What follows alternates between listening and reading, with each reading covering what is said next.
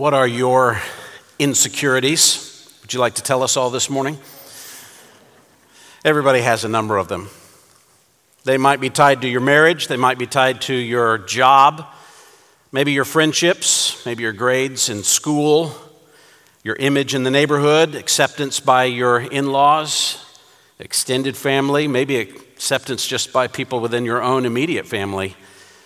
What you look like, what you have that makes you think that you're important or special, maybe your abilities in sports, academics, business, any arena of life. Where are your insecurities? These insecurities are always tied to what we're afraid of losing. Usually, our insecurities are tied to losing some kind of image that we think is important to us or necessary to us. Fear, the fear of losing image, fear of any kind, is really only overcome when you find qualities in something or someone that provide you complete security. That's the only time in which you're going to actually overcome fear or insecurity is when you find some qualities in something or someone that provide you complete security. But these insecurities, as significant and life dominating as they may be, are different than what we might look at as spiritual insecurities. What are your insecurities spiritually? And I mean by that, do you fear losing God? Do you fear losing a relationship with God? Now, there are several expressions of Christianity that teach that a person cannot really know whether they have genuine security in Jesus Christ. And typically, that view comes from some type of view tied to how you view the will of humanity, the freedom of the will. The freedom of the will of, of a human being can choose to be in God or then so free that it can choose to leave God, and therefore there's no real security that a person can have. And that approach to Christianity, it can breed a conscience filled with insecurity, can't it? If you've ever come from a background like that, or you have encountered people who struggle with that kind of theology, you will likely engage with people who feel very insecure. What if you don't love God enough, especially in light of God's holiness? I mean, the reality is, how can you love God enough? What if you have a season of life where you struggle with faithfulness and belief and purity and devotion? What if you walk away too many times? Is there a line drawn in the sand that if you go too far, there's no more patience with God? What if the pressure around you becomes too difficult and you don't openly acknowledge Jesus and your allegiance to Him and you're too afraid of the consequences? Are you still secure? What happens if you can't come up with enough logical reasoning to defend all of the attacks against Christianity, and you begin to question is there still security in Christianity for you? Jesus' letter to the church in Philadelphia is all about security. This letter speaks about Jesus, who possesses a key to let people in and keep people out. The letter describes Jesus as one who opens doors that no one can shut and shuts doors that no one can, can open again. This letter describes enemies who oppose Christians, and those enemies are going to be made to turn into worshipers who acknowledge what they passionately wanted to deny at one point. This letter talks about keeping and being kept in security. The letter speaks about the eternal rewards that can be relied upon now because of our security in the one who holds the key. In other words, the letter to the church in Philadelphia is all about our spiritual security and how Jesus is the key to open the door of security in Him. So that's why we could call this church, Philadelphia, is the church of the open door, not the door of potential opportunity, but the door of actual that's actually opened that brings in security. It's a door Jesus opened. And as the text says, no one is able to close it. A door that Jesus alone possesses the key. A door to the true and eternal building of God that houses all those who would hold fast to Jesus because Jesus is holding fast to you. The question will be Are you a member of the church of the open door? And if you are, this letter says you are secure. You're secure. Jesus is the key that unlocks that security. And if we're eternally secure, secure what are you fearing? If you're secure, what would you ever have insecurity about? What are your insecurities? Tie them to what you fear losing. What are you afraid of losing when it comes to God?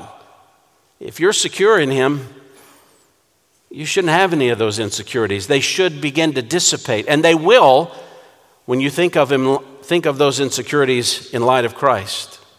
So, we're looking at the sixth of the seven different churches that are highlighted in chapters 2 and 3 in Revelation. Actual, legitimate churches facing the kinds of challenges that any church in any era of the church's existence will ever face.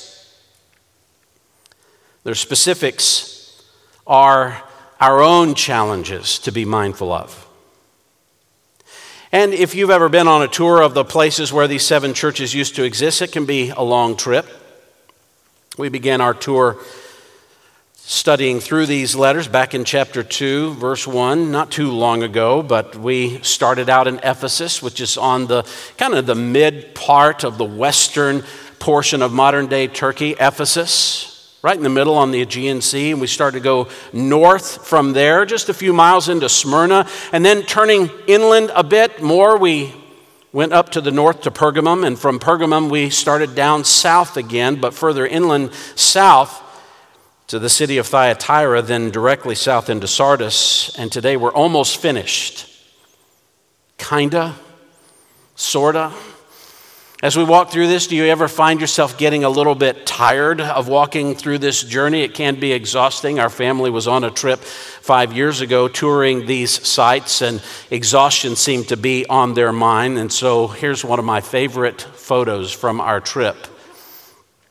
We're in ancient Philadelphia. Here we are sitting on a first century pillar. And I'm starting to read this letter right here, and you can see we're a little tired of the trip. I think it's my favorite picture. We talk about it all the time. My oldest said, if you show that picture, they're going to think this is the church of the living dead, not the church of the open door. When you go to Philadelphia today, there's just a little postage stamp plot of ground where you can see bits and pieces of the first century buildings and a few columns, they're large columns, but a few columns of the Byzantine era cathedral that was devoted to John the Apostle. It's just a city block surrounded by a bustling city around it. That's Philadelphia today. That's all you're going to see of the ancient church, just a few smattering rocks leftover pillars that have just been thrown around right there in that place. That's it. And when the angel was dispatched to deliver this letter to Philadelphia, it was a city that had been rocked by multiple earthquakes in its history. About 80 years before this letter arrived to the ancient church in Philadelphia, this city was decimated by an earthquake and unrelenting aftershocks that came after it. This city of Philadelphia was a city that never really felt secure. Philadelphia was in a fertile area. It was known for its vineyards and its wine production, but even that wasn't secure because when there was an economic downturn, the Caesar of the day stopped the wine production because it was too expensive. They needed the, the ground for grain so they could make wheat and feed people. The city never had any real security. Compared to the other cities that we've looked at and the cities that surrounded it, its history was relatively short. It was founded about 200 years before the birth of Christ. It gained its name, Philadelphia, that is the city of brotherly love. Philadelphos is the Greek term for love. It gained this name when the king of Lydia, Eumenes II, named it for his older brother Attalus in honor of Attalus' loyalty. You're not going to find much there today. Not going to find much in this ancient city.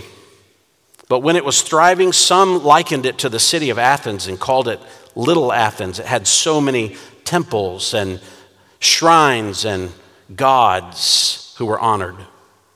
But after that earthquake in 17 AD,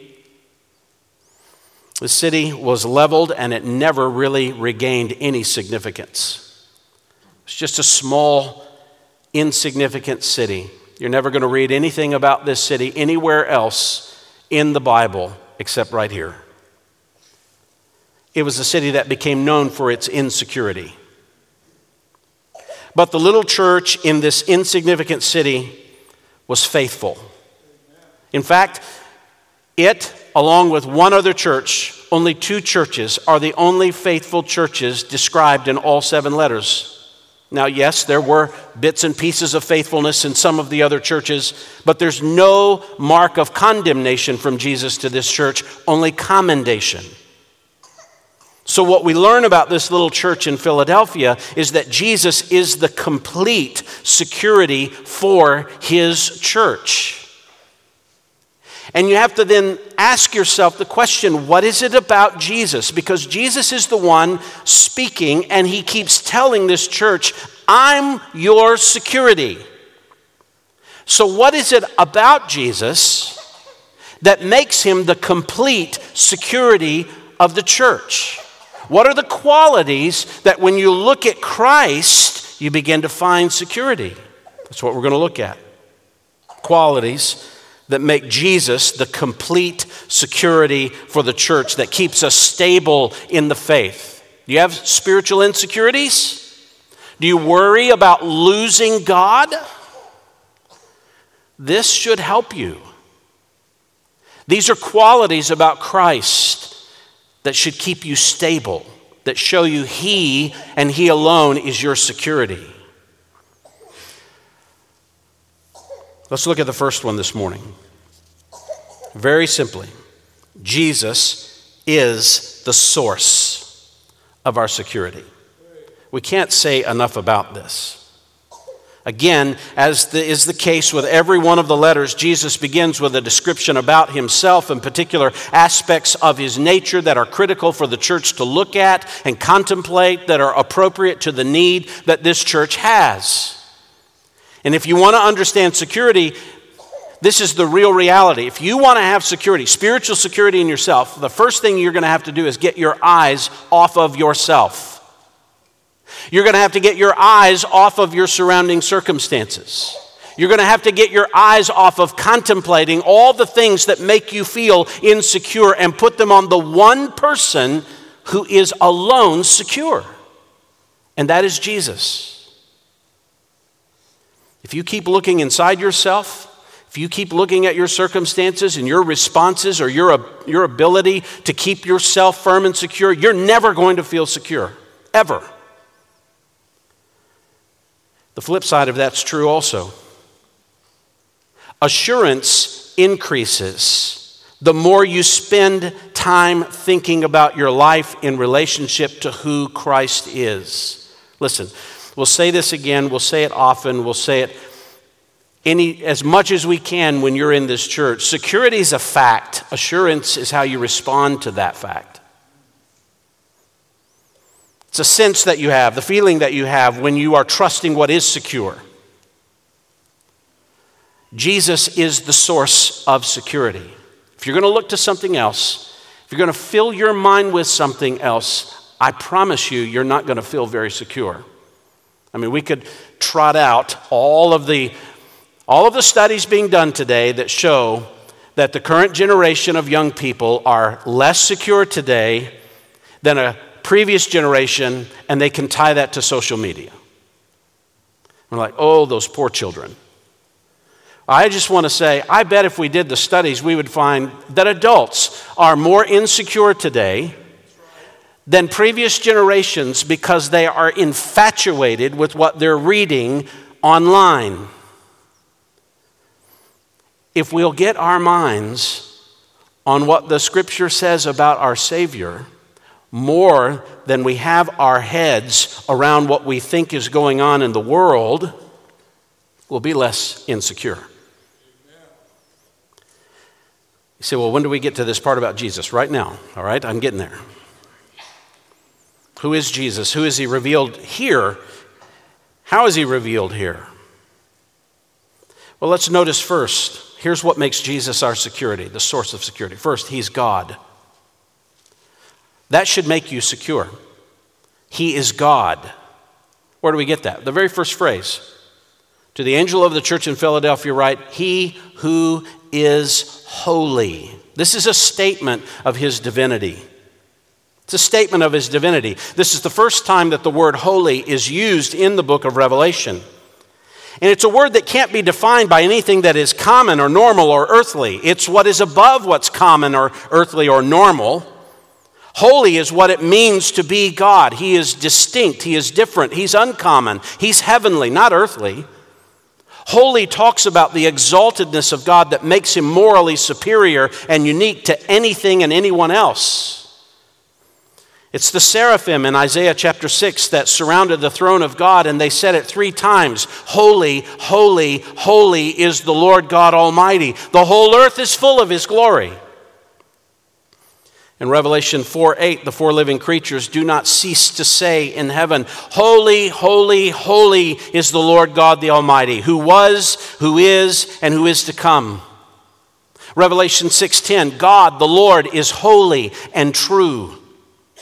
At least 40 times in the Old Testament God is referred to as the Holy One.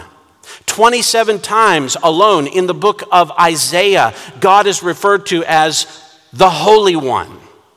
It is his title. It's what describes him as God in comparison to all others. He is the Holy One. Back in Revelation 3 and verse 9, you'll see that there is a significant group of Jewish opposition in the city of Philadelphia opposing these Christians there. When Jesus announces himself to be the Holy One, it is so full of Old Testament definition that immediately he's saying, in, uh, in, in light of all the opposition by these Jewish people who don't think Jesus is God, here's a statement right off the bat I'm God. I am God. I am the Holy One of the Old Covenant. I am the Holy One of the New Covenant. I am God.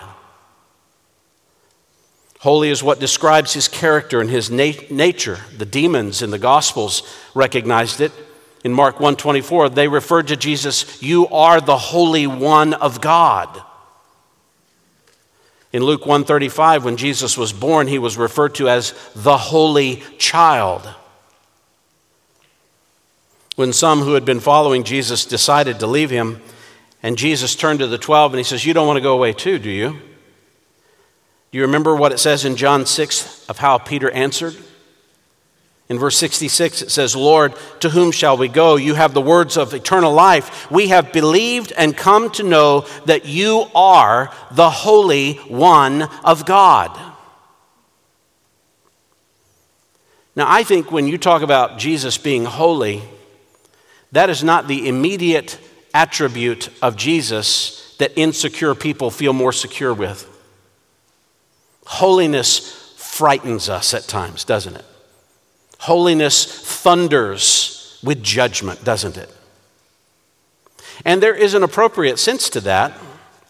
If I just look at Isaiah chapter 6, when Isaiah the prophet, the mouthpiece of the Lord, was confronted by the holiness of God, and John's gospel will actually say that Isaiah was beholding the glory of Jesus here. The text says in Isaiah 6 In the year that king, of King Uzziah's death, I saw the Lord sitting on a throne, lofty and exalted, with the train of his robe filling the temple, and seraphim, literally It's a word that means the burning ones, angels that look like they're constantly on fire. The seraphim stood above him, each having six wings. With two, he covered his face so as not to behold the Lord. With two, he covered his feet because he's unclean in comparison to God's holiness. And with two, he flew as if to serve the holy purposes of God. And one called out to another and said, Holy, holy, holy is the Lord of hosts. The whole earth is full of his glory. And the foundations of the thresholds trembled at the voice of him who called out while the temple was filling with smoke. And Isaiah automatically felt secure, safe, at rest. No, he didn't, did he? Not at all. When he saw and heard all of that, he said, Woe is me, I am ruined because I am a man of unclean lips. Listen, if angels have to cover their holy feet in front of the holy God, what are, what are we? I'm ruined. I live among a people of unclean lips. My eyes have seen the King, the Lord of hosts. Where's security in the holiness of God there? That just makes me fearful and make me think I have no security in front of God. But do you remember what happened next with Isaiah? In verse 6, it says, Then one of the seraphim flew to me with a burning coal in his hand, which he had taken from the altar. That is, he took this from the very presence of God's holiness. And verse 7 says, He touched it to my mouth and said, Behold, this has touched your lips, and your iniquity is taken away, and your sin is forgiven. That's when he feels secure. Our sin in front of God's exposing holiness deserves our eternal ruin, doesn't it? But our sin that's been burned away through God's cleansing holiness leaves us in a place of absolute security. If the holy God cleanses you, what do you have to fear in front of His holiness? In fact, His holiness. If you are marked by His holiness, I don't know how you couldn't have any more security. You should be the most secure because the Holy One has cleansed you. To say that Jesus is the Holy One is to say that He is God. Now, you need to think about that. That could, and perhaps it should frighten you if you're not cleansed by His work. But if you are, to hear that God is for you should lead you to Paul's conclusion in Romans 8 then who could ever be against you? Right? It's God. To be in Jesus is to have God. Jesus is God here. It doesn't make you God. We're created to bear the image of God. We don't have his nature, but we do bear his image. And that is an image of holiness. In fact, God treats us as holy when he redeems us because he's taken the righteousness of Jesus and treating you according to that righteousness. And if he does that, I, that should be securing to you. What insecurities do you have left when the holy God hasn't, has not condemned you, but has welcomed you? If God is on your side, no insecurities should remain. He's the Holy One, He's the source of our security. But secondly, Jesus is authentic. He's authentic. It's in the statement, He who is true. In other words, inauthenticity is not secure. It's not secure. If you walk into the store and you have a $100 bill and you know it's fake, you don't have any security that you can make the purchase. That's obvious. But you do, you never even think about it. You just hand them the bill, you make the purchase, you move on. It's secure. You don't ever worry about it. You don't sit there and say, I wonder if this is the real thing. When you know it's the real thing, when you know it's true, when you know it's real and genuine, you're secure. Now, this is not just a statement that Jesus is truth, It's a statement about his being genuine. Again, in light of the significant Jewish opposition in Philadelphia who reject Jesus as a false Messiah, he counters that by reminding the church in Philadelphia I am true, I am genuine, the authentic, genuine Messiah. He is the true witness, the genuine testimony of God. In Revelation 6:10, he is holy and true. In Revelation 15:3 and 16:7, there's the statement made, True are your ways. Revelation 19:2, his judgments are true. In Revelation 19:9 and 21:5, his words are true. In Revelation 19:11 and 22:6, he is the one who sits on the white horse and is called faithful and true. In John 15, he is the true light that has come into the world. He's the true vine. In 1 John 5:20, says so that we may know him who is true and we are in him who is true in his son Jesus Christ. This is the true God and eternal life. Who's genuinely God? It's Jesus. Who's true? It's Christ. Everything about Jesus is true. In fact we can't know what is true apart from him. You see what Non Christians do things. They can know what's true in the world. They can see 2 plus 2 equals 4. Right, they can see that. But they don't know it truly. What do you mean by that? You can know that there are some factual things about the world and how it functions, but you don't know why they are that way. What is their purpose? What is the end purpose behind all of those things if you don't see it through Christ? This is why the world is so unstable.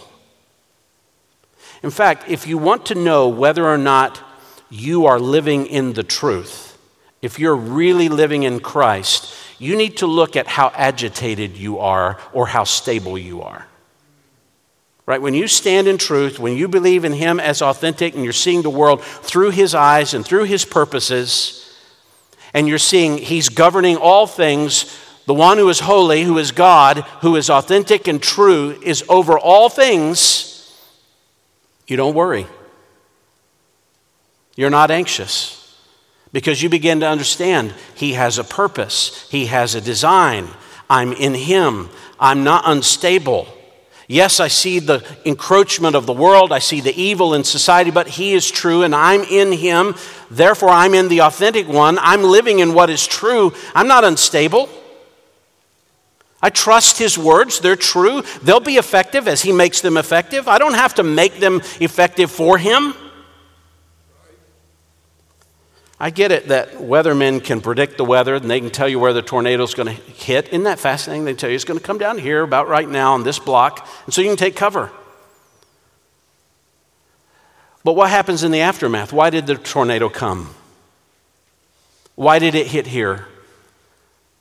What is the reason behind all of that? If you don't have Christ who is true, you won't understand those things, right? I'm not talking about just what's factual, what's genuine, what's true.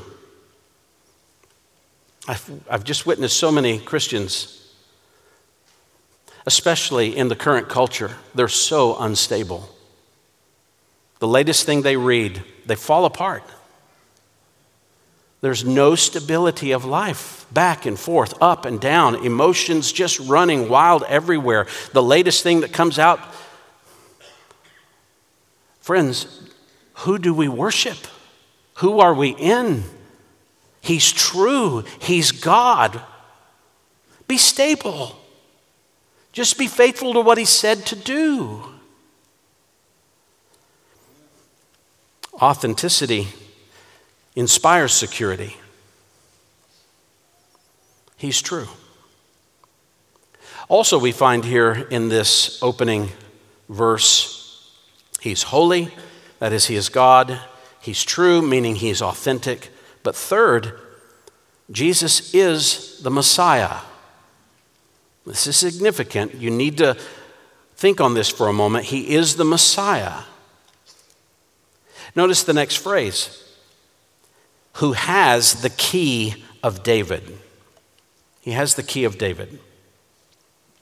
Why mention David's name here? What's so significant about this? Why, why should this be securing to you? Well, to have the key of David means you're connected to David, the greatest king in Israel's history. But particularly, 2 Samuel chapter 7 is that promise that was given to King David. Just listen to it. Jot it down, but listen to it. David was promised in verse 12 of 2 Samuel 7 When your days are complete and you lie down with your fathers, I will raise up your descendants after you who will come forth from you, and I will establish, listen to this, I will establish his kingdom. So there's a descendant coming from David. I'll establish his kingdom. Talking about his son who will come from him. He shall build a house for my name, and I will establish the throne of his kingdom forever. I'll be a father to him, and he will be a son to me. There's this interesting phrase that comes next. When he commits iniquity, I will correct him with the rod of men and the strokes of the sons of men. What is that a reference to? Well, obviously, the sons of David that came from his line, who would sit on his throne, were sinful men. But even the ultimate son that would come from his throne, even though he didn't commit sin, he was treated as if he were a sinner. God poured his wrath out on him. But God made this promise My loving kindness shall not depart from him as I took it away from Saul, whom I removed from before you. Your house and your kingdom shall endure before me forever. Your throne shall be established forever. There's going to be a king that comes from your line who sits on the throne ultimately who is the truest son of David, the ultimate son of David, who sits on that throne, meaning he rules over a kingdom. He possesses the kingdom. He is the king who has all governing authority over that kingdom. Now, the prophets indicated that that ultimate son of David would come and rule over the entire earth in that kingdom. Ezekiel 34 23 I will set over them one shepherd, my servant David, and he will feed them. Now, Ezekiel was written hundreds of years after David was dead. Who is this my servant? David. It's David's son, the one promised in 2 Samuel 7. He will feed them. He will feed them himself and be their shepherd. Ezekiel 37 24, my servant David will be king over them, and they will all have one shepherd. The whole earth is going to have one shepherd. They'll walk in my ordinance and keep my statutes and observe them. Hosea chapter 3, verse 5 Afterward, the sons of Israel will return and seek the Lord their God and David their king. And they will come trembling to the Lord and to his goodness in the last days. Then we look at the record of Jesus' life as it's described in the Gospels, and he was regularly referred to as the son of David, wasn't he? Regularly. Matthew 1 1, this is the record of the genealogy of Jesus, the Messiah, the son of David. Luke 132, he will be great and he will be called the Son of the Most High, and the Lord God will give him the throne of his father David. That's an explicit reference to Jesus being the one who would be the ultimate son who sits on the throne of David, promised in 2 Samuel 7.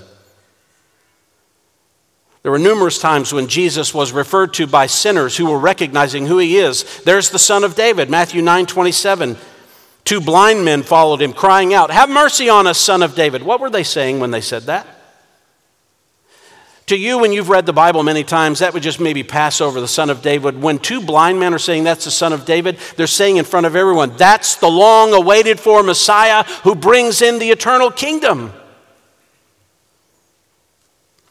Matthew 12, 23, the crowds were amazed and they were saying, This man cannot be the son of David, can he? I mean, he fits the description. This is the Messiah. So, to have the key of David means what? You are the one who gives entrance into the messianic kingdom. Now, this reference, the key of David, is found almost explicitly in the book of Isaiah. You can turn there if you like, Isaiah chapter 22. It's an interesting passage. Isaiah 22, mentions this very phrase.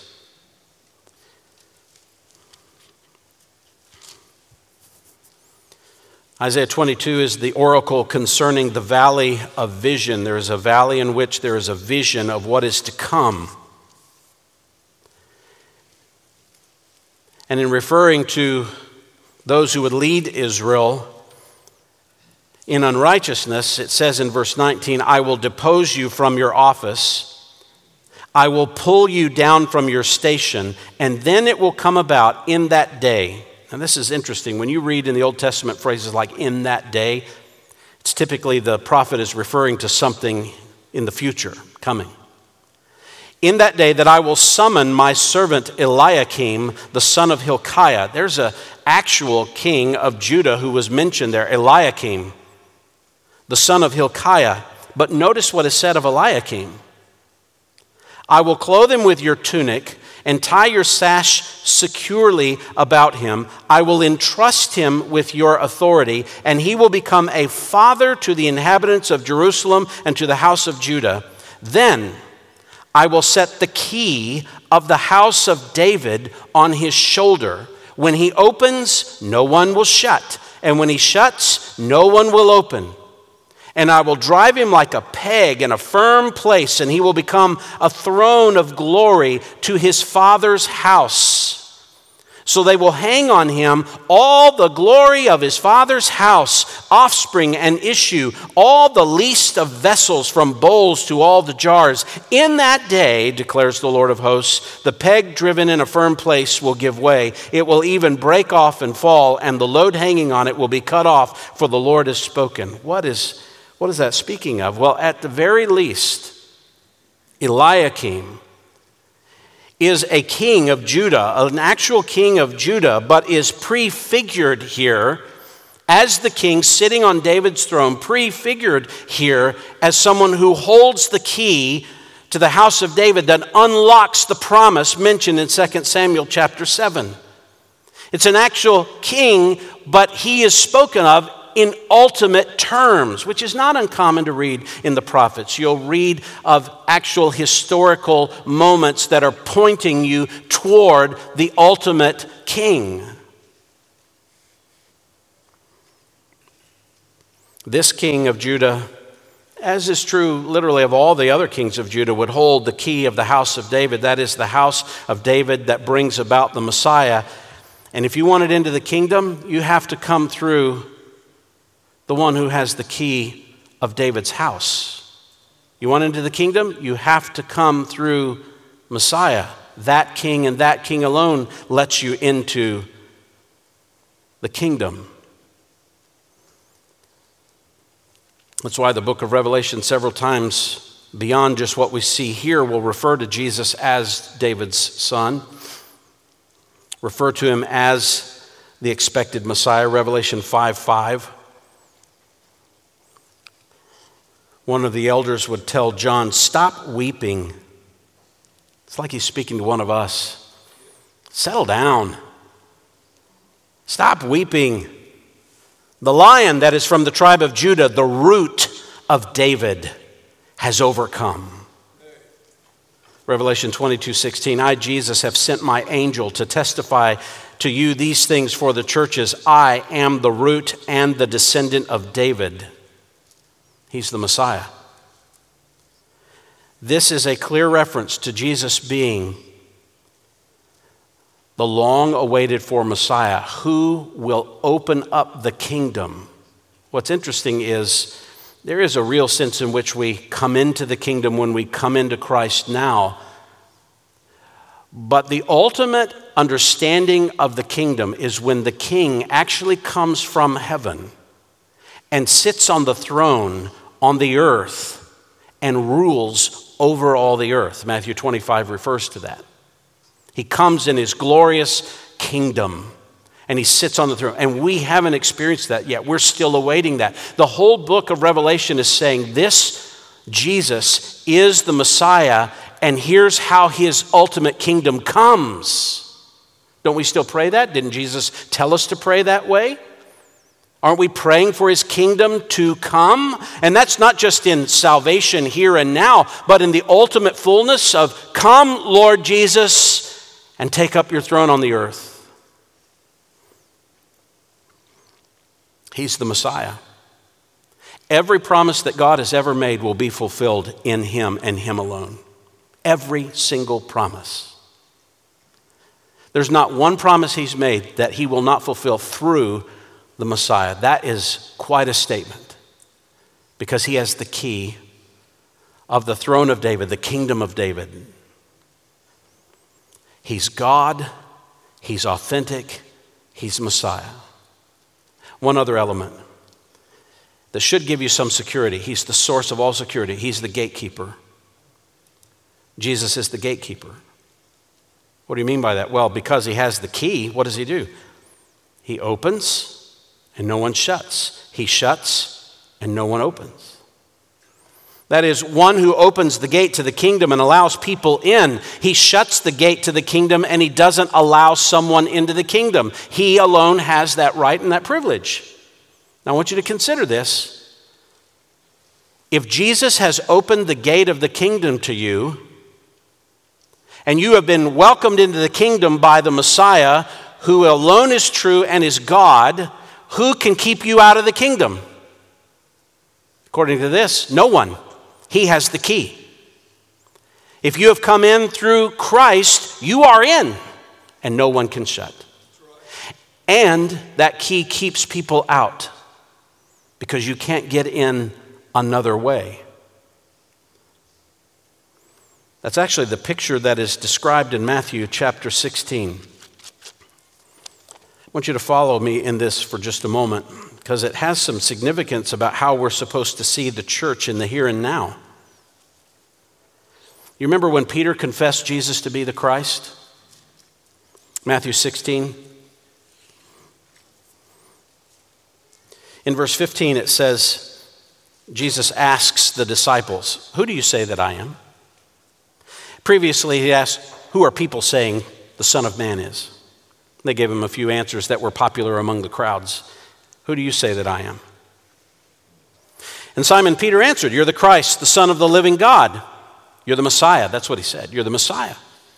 You're the Son of the living God. And Jesus said to him, Blessed are you, Simon Barjona, because flesh and blood did not reveal this to you, but my Father who is in heaven. Now, watch what he says here. I also say to you that you are Peter changed, changed his name from Simon the swaying reed to Peter the rock. You are Peter, and upon this rock I will build my church, my gathering, my people, and the gates of Hades will not overpower it. The gates of Hades don't have the power because who has the key that opens the kingdom and pushes through and expands so that hell can't stop it? The one who has the key. What does verse 19 say? I will give you what? The keys. I will give you the keys of the kingdom of heaven. And whatever you bind on earth shall have been bound in heaven, and whatever you loose on earth shall have been loosed in heaven. That sounds a lot like what we're reading in Revelation. The one who has the key of David, he opens and no one can shut, and he shuts and no one can open. But here Jesus says to Peter, I'm going to give you the keys. And what you open is open, and what you shut is shut. How can he do that? Because Peter is the right man making the right confession of who Jesus is as the Messiah, right? He's an individual whom Jesus has recognized as a person making the right confession, and to you, I'm giving you the keys to the kingdom.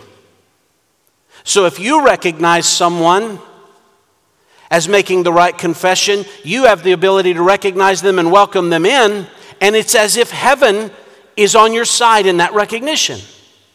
And if you close the kingdom, Peter, to others because you don't hear them making the right confession, the kingdom is closed to them. You have the keys. Now, that person and that confession is not limited to Peter. Peter was the first one who made that confession, the first right person to make that right confession. But in Matthew 18, this very idea expands again. Look over at Matthew 18 for a moment. and the section on church discipline that we always go to and run to when we think about, all right, here's how we handle sin in the church, and it is.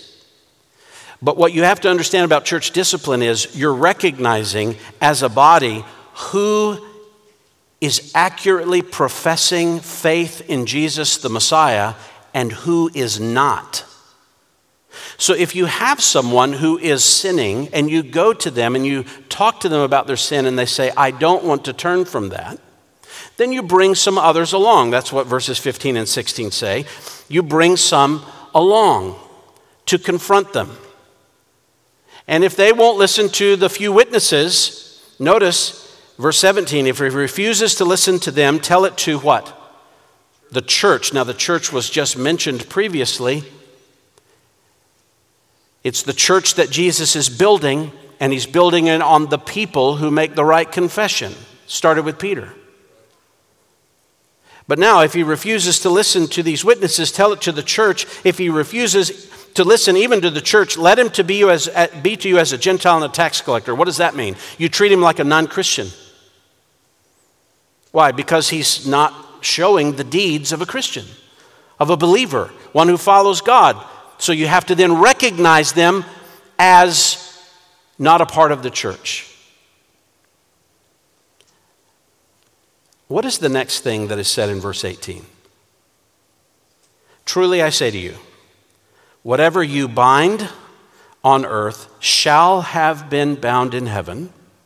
Whatever you loose on earth shall have been loosed in heaven. What does that mean? That's the same language of having the keys, isn't it? Now, the church is recognizing who is in the kingdom and who is out of the kingdom. Not by their own criteria, but by are you the person making the right confession as to Jesus being the Messiah and you live in connection to him? Who has the keys of the kingdom? The church does. You say, well, I thought only Jesus does. Who represents Jesus on the earth? And what you bind it's as if the one holding the keys to the eternal kingdom has already recognized it. If you loose, which means you welcome them back in, it's as if the king who holds the key has welcomed them back in. I just want to pause on that for a moment. I want you to see why membership in the church is so important. What membership is all about. Membership in the church is not, well, I like this one better than that one. Membership in the church is do we recognize that this person has a true confession of the true Messiah and they live in accord with that true confession? And if they do, they're in the kingdom. And if they cease to live according to that true confession and deny it, we're to remove them because we are an outpost in this time and place. We are an outpost of the kingdom. And we are recognizing Christ alone and his gospel has the key to unlock that. Meaning, if you are in the church, it is a recognition of your Christianity, and there should be great security in that. You're in the, you're in the kingdom. Where does security flee? Oh, I messed up. No, when you deny Jesus, when you deny Him, the church is to recognize then you're outside the kingdom. So the one who has the key of David, who opens and shuts, that gets played out by the local church as we bring in and remove those who are members of the church. Why do we spend so much time on a members' meeting? talking about a testimony and evidence of faith of someone coming into the church because it's the church who is to recognize, they have the keys to recognize who's coming in. And when we ask you to affirm removing someone, we explain that. We ask you to go after them and talk to them because the church possesses the keys that recognize heaven's key to the kingdom. Church membership is more important than maybe you thought. The church actually has a voice of authority as it's connected to Christ who holds the key and opens and shuts. I mean, that gives some nuance to when Jesus said, I am the way, the truth, and the life, and no one comes to the Father but by me, doesn't it? It's a pretty loaded statement. You can't, you can't get into the kingdom another way. It has to be through the Messiah, who alone is God. He is authentic. He's the one that fulfills all the promises of God. He's the gatekeeper. And he opens and closes the kingdom through the church, his people. Listen, if you just stopped and you started dwelling on that and you found yourself saying, Am I in Christ? If, am I in the Lord? Am I connected to Him? Do I live for Him? Then what other source of authority are you going to look for? What other source of security are you going to look for to find hope in and security and stability in? He's the source of authority. Now, just for a, a moment, we won't get very far. We're not getting through all the passage today. Rest now, rest. Spaghetti's coming, true. Let's look at a second quality that should give us stability in light of the security we have in Jesus. Jesus, and we're just going to touch on this one today. Jesus is the provider of our security. So he's the source. It's one thing to be the source of security, but does he actually give it to you? Does he give it to you? And I emphasize Jesus as the provider here because of the language in this passage. Verse 8, look at it carefully. I know your deeds. Behold, I have put. The word put is literally the word in Greek to give. I have given. I have given before you an open door. Verse 9, Behold, I will cause. The word cause is the same word for put in verse 8. It's the word to give. I have given. I have given of the synagogue of Satan. You say, what? He's given? Yeah, we'll get to that next Lord's Day, hopefully. Verse 10 What does Jesus provide? Because you've kept the word of my perseverance, I will keep you from the hour of testing. He's the giver, He's the provider, and He keeps. That's a word of security, isn't it? He guards, He protects, He secures. He is the provision of all security. So He's the source and He's the one who dispenses, He gives that security. So, what does He give us? What does He provide for us? Well, we'll look at four different provisions and just one of them this morning. First, Jesus provides a secure entrance. He provides secure entrance. And I, I, love the way that he describes this because it's so helpful for us to think through. He says, I know your deeds. Do you see that in verse 8? I know your deeds. And we've seen this before in these letters. The one who has the sevenfold Spirit of God, chapter 1, verse 4, chapter 3, verse 1, the one who sees everything, all things, and knows all things, he knows your deeds. He knew the deeds of the Ephesian church, Revelation 2 2. He knew that they needed to return to him in those deeds, Revelation 2 5. Do the deeds you did at first. He knew that they had some good deeds. They hated the, the deeds of the Nicolaitans, Revelation 2 6. Jesus knew the deeds of the church in Thyatira, that those deeds were good and they needed to go back to those first deeds, Revelation 2 19. Jesus exposed the deeds of Jezebel in Revelation 2:22 and he's going to give judgment according to deeds Revelation 2:23 He has Jesus has his own deeds that we're to keep. Revelation 2:26 He who keeps my deeds to the end. He's going to tell the church in Laodicea I know your deeds. You're neither hot nor cold he knows our deeds. And we should again note that when it says He knows the deeds, He's not ignoring the heart. He's not just looking at the outside and says, I know who you are on the outside. Because sometimes His knowing the deeds is commended and sometimes it's condemned. When He knows the deeds, He's not ignoring the heart. He's saying, I'm seeing the reflection of the heart. Judgment and reward are going to be given according to deeds because those deeds are reflective of where the heart is. In other words, he knows the lifestyle. And I, I, just want to note here also it's not like he knows that you made one deed that was wrong. He's not saying that, oh, I know you slipped up here, you're done. I know your lifestyle.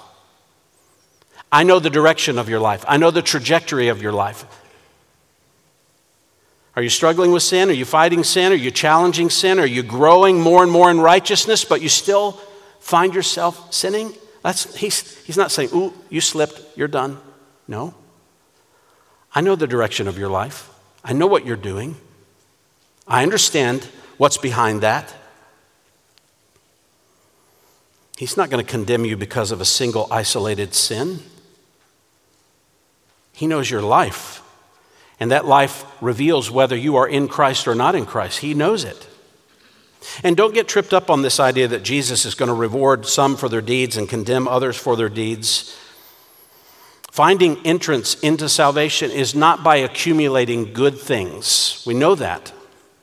It's by having faith in Christ, and having faith in Christ produces a lifestyle that reflects faith in Christ. The deeds are reflective of trust and commitment and contentment in Christ. That's what faith is. So you need to seriously look at the direction of your life. What kind of life is your heart, affection creating? What is your internal commitment to Christ producing? Now, back in chapter 3, verse 8, he says, I know your deeds. And then he says, Behold, I've put before you an open door which no one can shut. He actually interrupts himself because he hadn't got to what those deeds are yet. And he interrupts himself, and then he gets back to what the deeds are. And the deeds are you have a little power, you have kept my word, and you've not denied my name. I think the correct way to translate the word in the NAS that's translated as because is that. It's content, not cause. I know your deeds, that you have a little power, and you have kept my word, and you've not denied my name. And I, I believe that's true because of the way he says that little phrase that he interrupts himself with. I've put before you an open door which no one can shut. I've put before you means I have opened up a door sometime in the past which no one can shut. I've already done it. I've put that before you, and it's a door that I have opened, and I've already opened it. You didn't open it with your deeds, I opened it, and it's been open. He's the only one that has the key. You don't have the key to open the door, He has the key, and He's opened it already. So, what are the deeds? You have a little power. Literally, it means your ability is small. You have a little power. Power is the word dunamis, it simply means ability. We get the English word dynamite, but don't think explosive here. You just have a little ability. Just a little bit of ability. Maybe you're small and you're insignificant and you're not the social standard in this society in Philadelphia. You just got a little bit of ability. But you have also kept my word. You've guarded it, you've protected it. Jesus said in John 8 51, if you keep my word, you'll never see death. 1 John 2 5, whoever keeps his word in him, the love of God has truly been perfected. By this we know that we're in him, because we keep the word, we obey it. Interesting to note you've kept my word is in what we call the aorist tense. It's not you are always keeping my word, you've kept it, as if keeping the word is the definition of your life. You look at that person, you think scripture. You look at their, their life and the decisions they make, ah, you're a keeper of the word. It just defines you. What a testimony. So you're little, but you keep the word and third, you've not denied my name. Those are the works. You've not denied my name. In other words, it seems as if there's been an opportunity to deny the name of Christ, to not keep the word, to keep it quiet, to keep it hidden, to not give yourself over to identifying with Jesus, and yet you've held fast to the word. You haven't rejected me.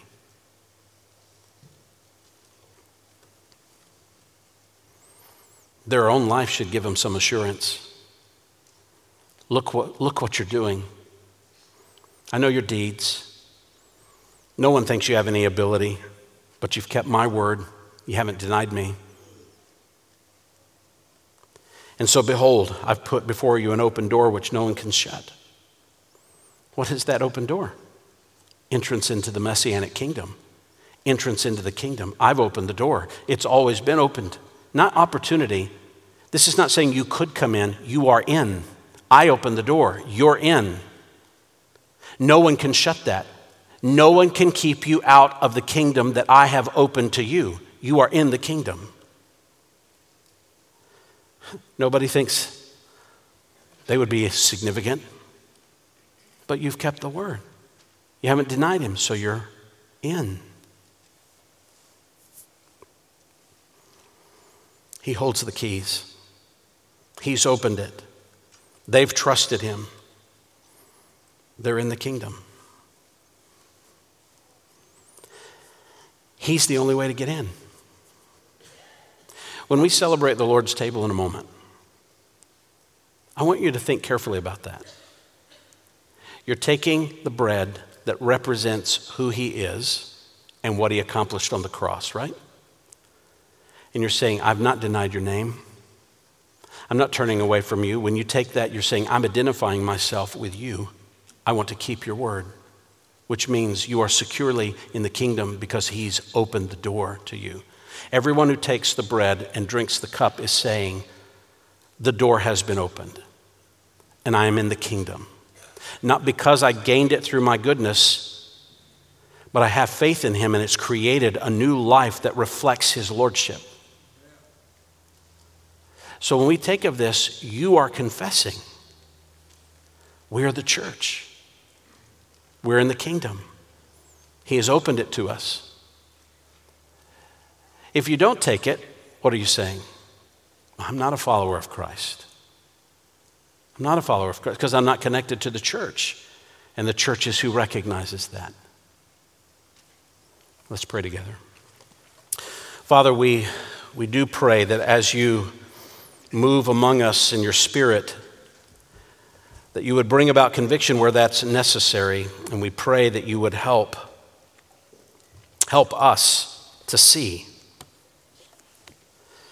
if we're in the kingdom or not in the kingdom, if we're a follower of Jesus or not, if we love his name and won't deny it, or if we really have no interest in his name. Would you, Father, bring conviction to those who are outside of Christ. Cause them to turn from their sin, to recognize it, flee from it, and see you as the only way into the kingdom and trust you. And grant them a security. A security because no one can shut them out Lord, would you do this work? And as we confess your name through the Lord's table,